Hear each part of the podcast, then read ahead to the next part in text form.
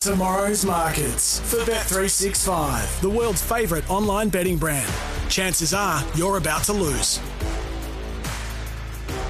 No better way to end a day than to get stuck into tomorrow's markets, all thanks to Bet365. You can jump on bet365.com.au or, of course, the Bet365 app. And the Brown Dog is about to rip it apart in the Quaddy Leagues on Caulfield Guineas Day. You ready? Let's do it. Rubamos, your favourite. That is race six. Don't worry about it. Let's get to race seven. Alligator Blood, your favourite in the uh, Group 1 Might and Power, named after Brownie's dog. Or was it the other way around? what came first, your pup? No, no. the horse? No, the horse. Okay. Yeah. Mighty.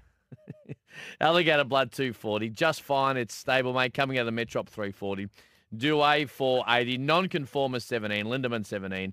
He's a shocker at 21. Forget you is at 29. Putting um, marginally Duais on top just because of the price. I backed it last start and I thought its third run, uh, its third was tremendous, albeit on a good deck. Um, I think it definitely likes to sting out of the track. Uh, we'll get back and be running on.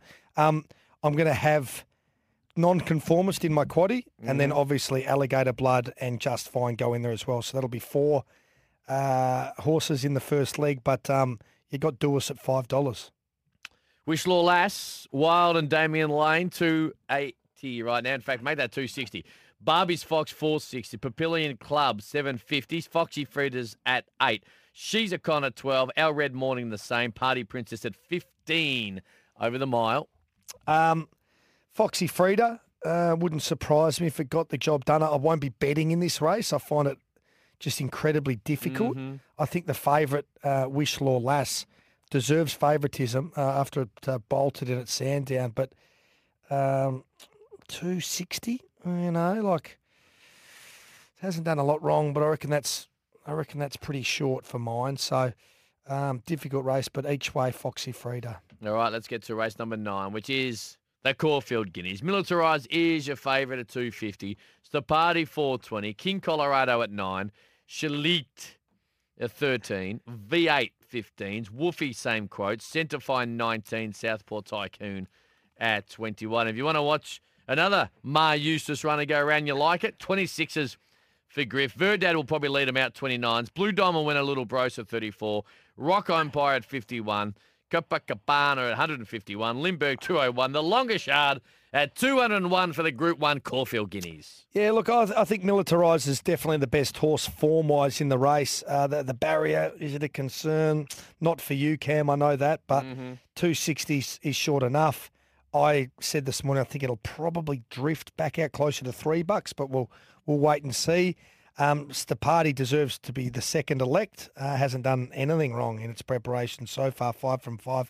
I'm just looking for a little bit of each way value, and I'm going to have two plays here: Centify and Wolfie. They're the two. Wolfie's at 15 bucks. Centify's at 21 bucks. Might look a little bit silly if uh, Militarized comes out and brains them, but that'll be going in my quaddy as well.